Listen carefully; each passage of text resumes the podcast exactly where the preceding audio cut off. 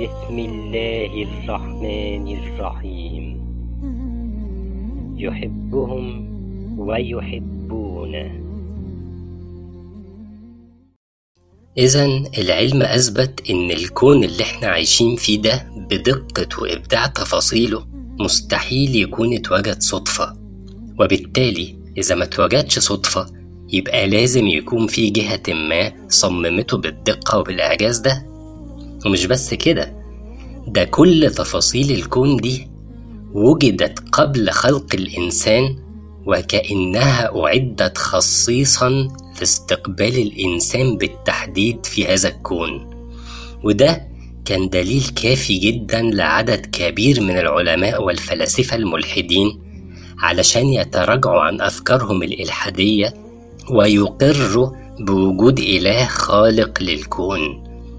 والعجيب في الأمر إنه سواء كان العلماء دول علماء فيزياء أو رياضيات أو بيولوجيا فكلهم أجمعوا على سببين رئيسيين كان لهم الدور الأكبر في تغيير وجهة نظرهم السبب الأول هو نظام الكون والسبب التاني هو بيولوجيا الإنسان نفسه أنا ليه بأكد لك على السببين دول بالذات؟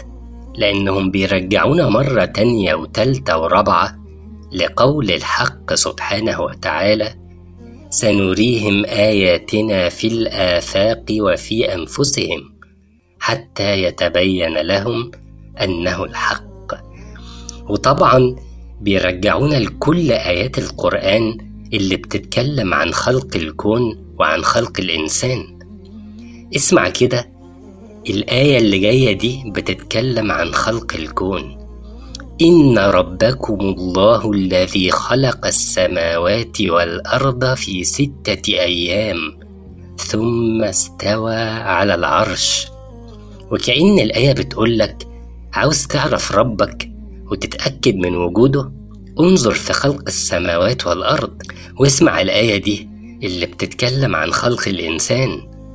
أولم يرى الإنسان أنا خلقناه من نطفة؟ فإذا هو خصيم مبين.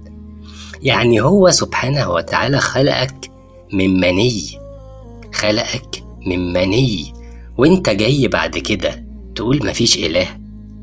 عرفت دلوقتي ليه انت كمسلم دورك مهم؟ علشان الناس دي وغيرهم كل اللي بيبقوا محتاجينه بعد ما يوصلوا لمرحلة قبول فكرة وجود الإله. هم إنهم يعرفوا الإله ده أكتر.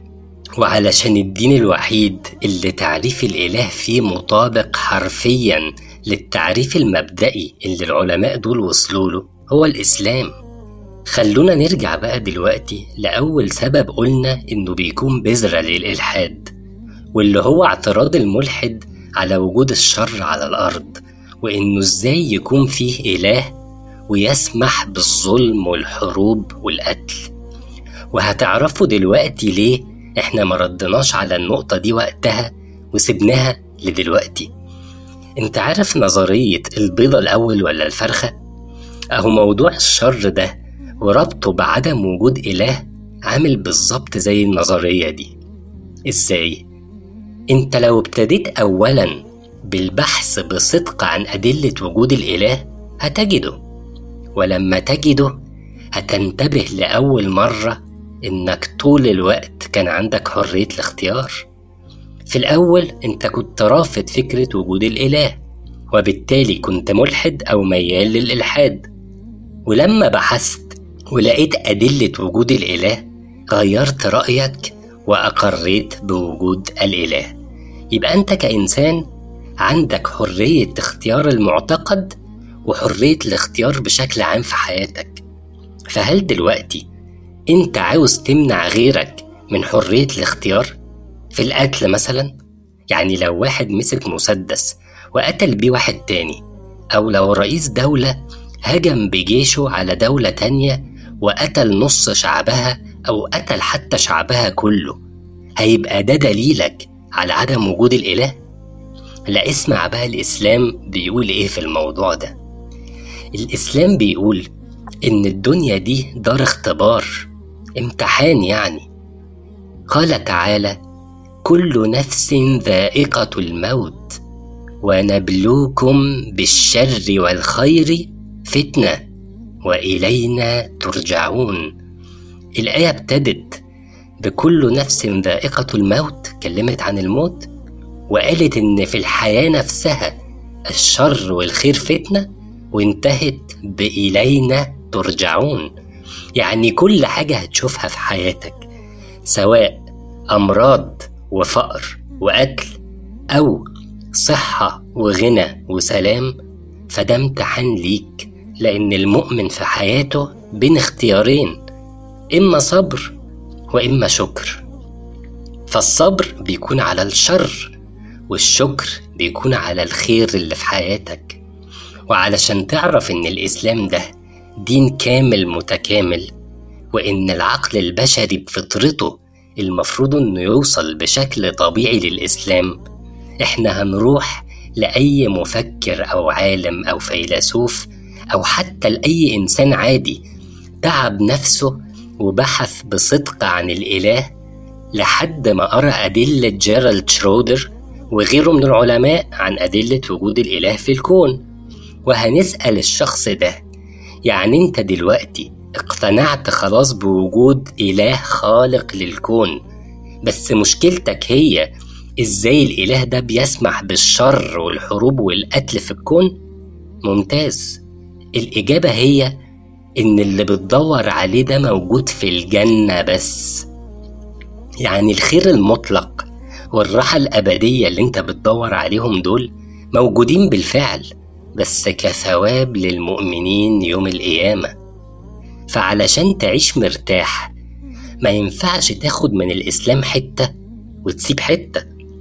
يعني ما ينفعش تاخد الحتة اللي هي إن الإله واحد بكل صفاته اللي العلماء وصلوا لها واللي متطابقة مع أسماء وصفات الله في الإسلام وتسيب الباقي لأن ده هيعمل لك خلل في عقيدتك وهيفضل سايب عندك أسئلة بدون إجابات مريحة لعقلك. الجنة اتخلقت لسبب والنار اتخلقت لسبب. والبعث والنشور والحساب والجنة والنار حق وجزء لا يتجزأ عن الإسلام.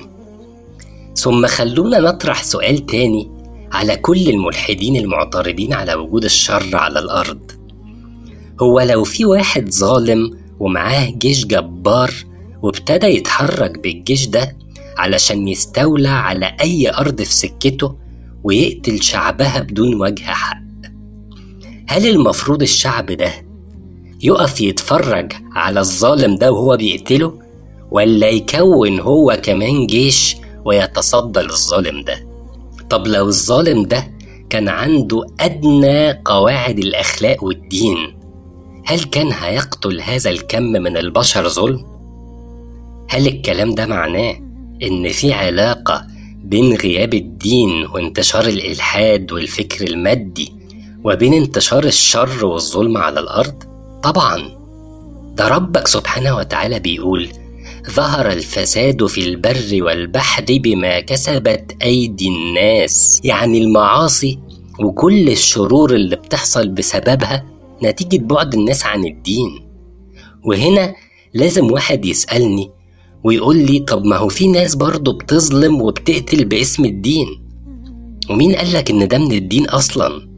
قال تعالى وقاتلوا في سبيل الله الذين يقاتلونكم ولا تعتدوا. إن الله لا يحب المعتدين. الإسلام بيقول إن لما تكون الحرب لمنع ظلم أو رد اعتداء زي المثال اللي إحنا كنا لسه بنتكلم عنه دلوقتي ده يبقى ده من الدين. لكن الاعتداء على أبرياء وقتل مدنيين أو أطفال ونساء وشيوخ من غير ذنب ده لا يمكن يكون من الدين.